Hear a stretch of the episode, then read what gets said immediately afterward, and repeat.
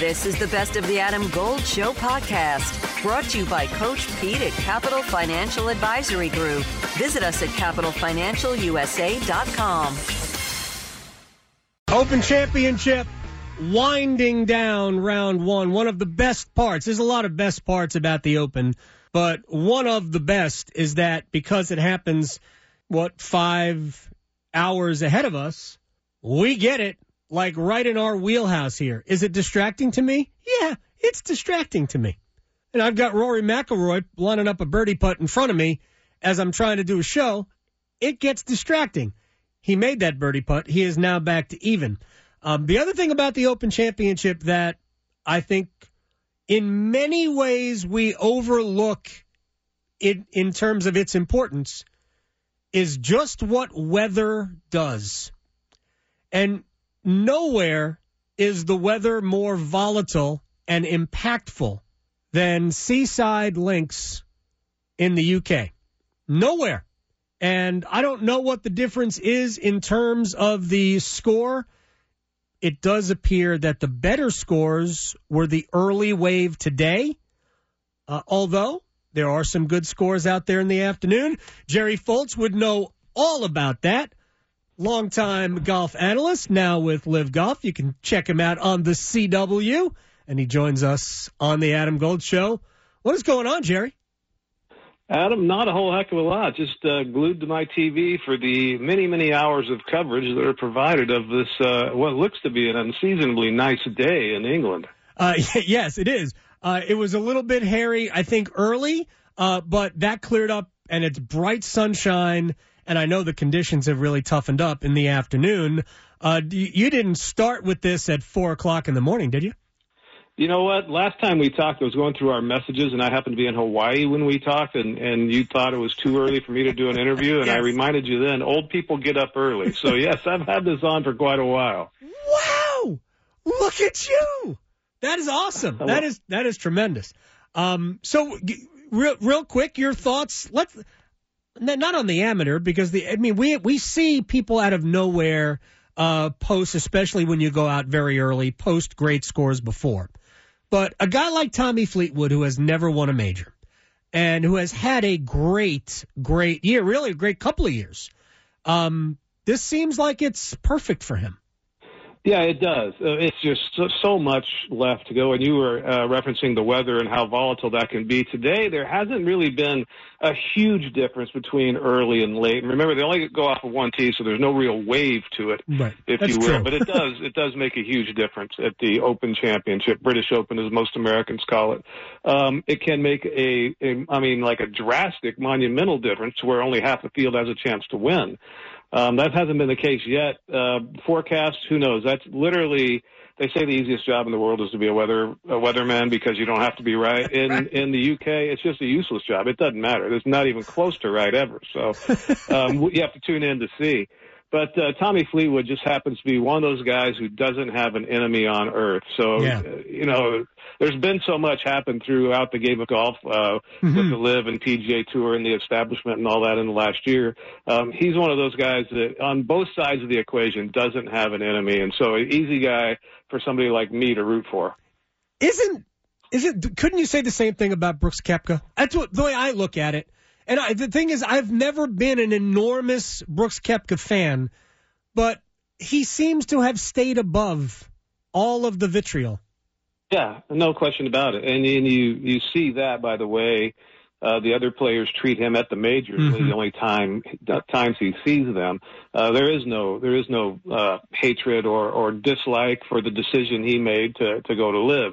I think everybody understood his decision, and, and he never really was. Uh, you know, he, he was pretty upfront about why he did it, and and he's very upfront about now saying, "I'm happy with what I did, and I'm happy with where I am."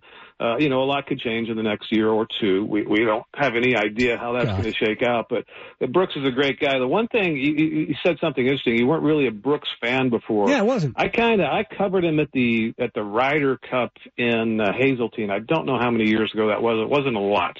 Um, and and he seemed, you know, he seemed uh, very focused, very driven, very quiet.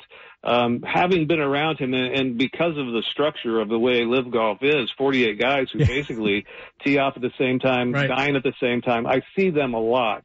Uh, he is so much more personable, funny, and generous than I would have ever been able to read through his public persona. And I think he, I think he has crafted that public persona um, just to kind of be unpredictable or, or what have you. But he is such a good soul. Well, look, you know, it's funny. My, it's not even a dislike, but my non-fandom of Koepka has, and we're talking with Jerry Foltz of LIV Golf, has generally been crafted by some of the public comments, not about Bryson DeChambeau, because th- that to me was that was more of a media creation. They might not like each other, and that's fine. But to me, the blow up of that was entirely driven, uh, and unfortunately, by your old employers. I thought Golf Channel completely blew that uh, out of uh, out of proportion.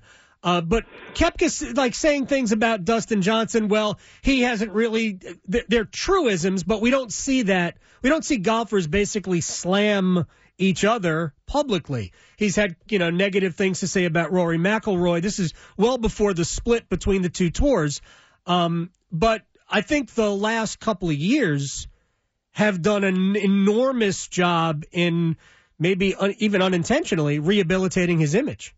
Hey, it's Adam Golden. I'm in studio with my friend Coach Pete D'Arruda with the Capital Financial Advisory Group. Is it ever too soon to seek out you and your expertise? Really there's no too soon. It's time to get serious. So if you're 50 or over, we call it the financial red zone. And that's when really it's time for you to take control of your money and, and make sure you have a firm on your side that's a fiduciary planning firm, which means they take your side at all times. Now, we'll do this for the next 10 of you who call. This is a $1,000 value, but I'm going to waive my planning fee to make sure you get your total retirement plan and you get on the right path for retirement. Call 888-843-0013, 888-843-0013, or text ADAM to 600-700. Adam Gold is a paid spokesman. Investment advisory services offered by Capital Financial Advisory Group, a North Carolina registered investment advisor.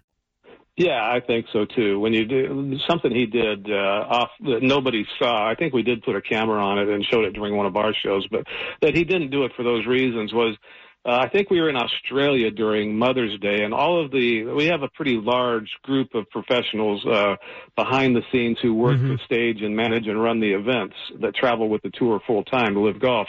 Um, all of the mothers on staff, he had them gathered in a morning for a little breakfast uh, luncheon thing, and he brought uh, out of his own doing. He went and bought them and brought them flowers and and and basically thanked everyone, about 20 of them or so, every one of them individually for being there and working so hard to the in in game product that is LIV Golf and missing their children on that special day. That kind of thing you know that people don't see that now the public image the, the trash talking especially the dj uh, somebody who used to be really really close friends with yeah. i think he thrives so much on the bulletin board material um, uh, you know having that proverbial chip on his shoulder that sometimes he might uh, inadvertently or, or subconsciously try creating it so that it's there yeah. and i think we've seen a little bit of that through time jerry foltz uh, from LIV Golf is joining us here on the Adam Gold Show, and appreciate your time. We haven't really talked a ton uh, about this. Rory got off to a I think Rory got off to a good start, then went to a rough patch in the middle of his round and has gotten it back to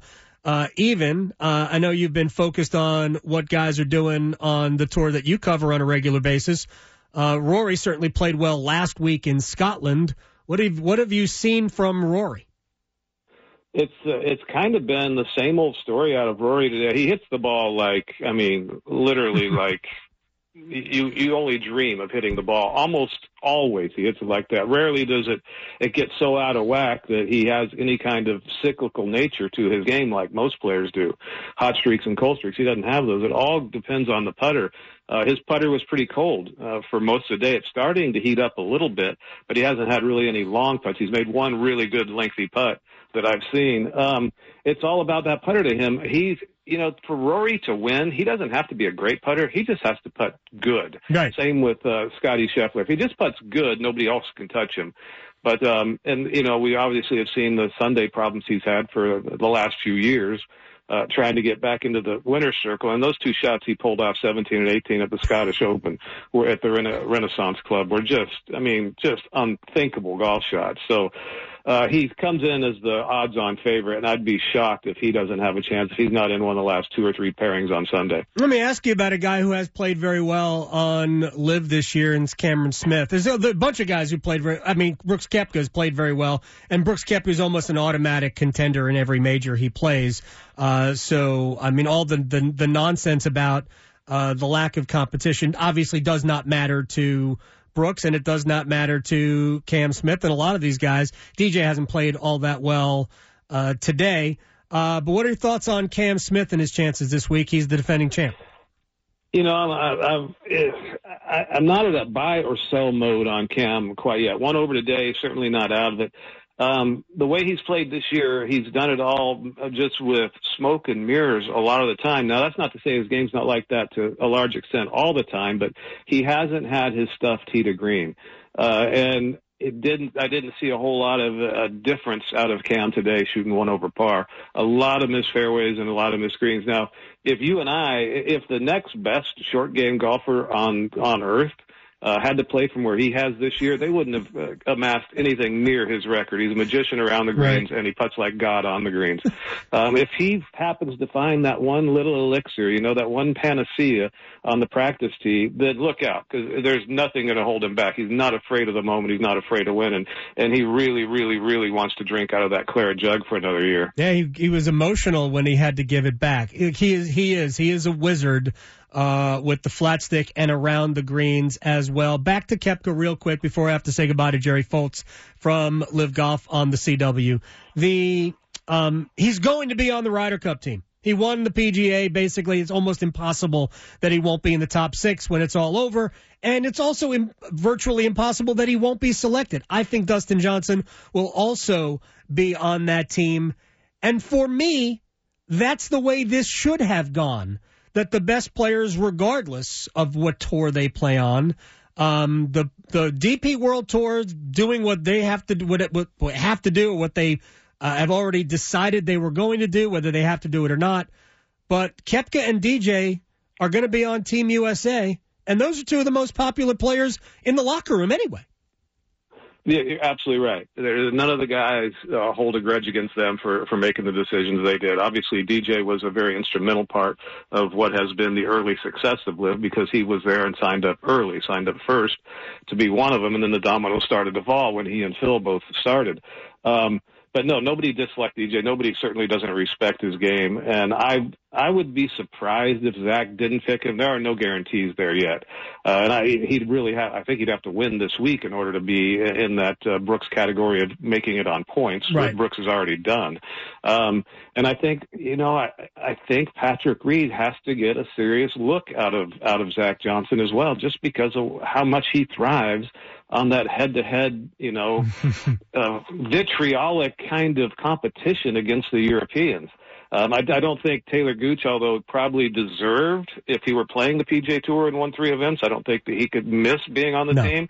Um, not the case, and he hasn't performed well in the majors, but he's that kind of guy in the years to come who will continue to get better. He always has to get his feet under him and start to believe in himself. And, and the majors and, and being a contender in the majors is still something that's kind of new to him, much like we see from Max Homa, who's having a great round today. Yeah, until he just missed a very short putt. Uh, as to let you go, I'm not, I'm not sure Patrick Reed didn't rescind his PGA Tour membership, so that would eliminate him.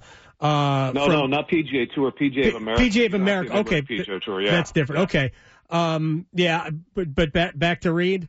I think Reed would have to win like nine times.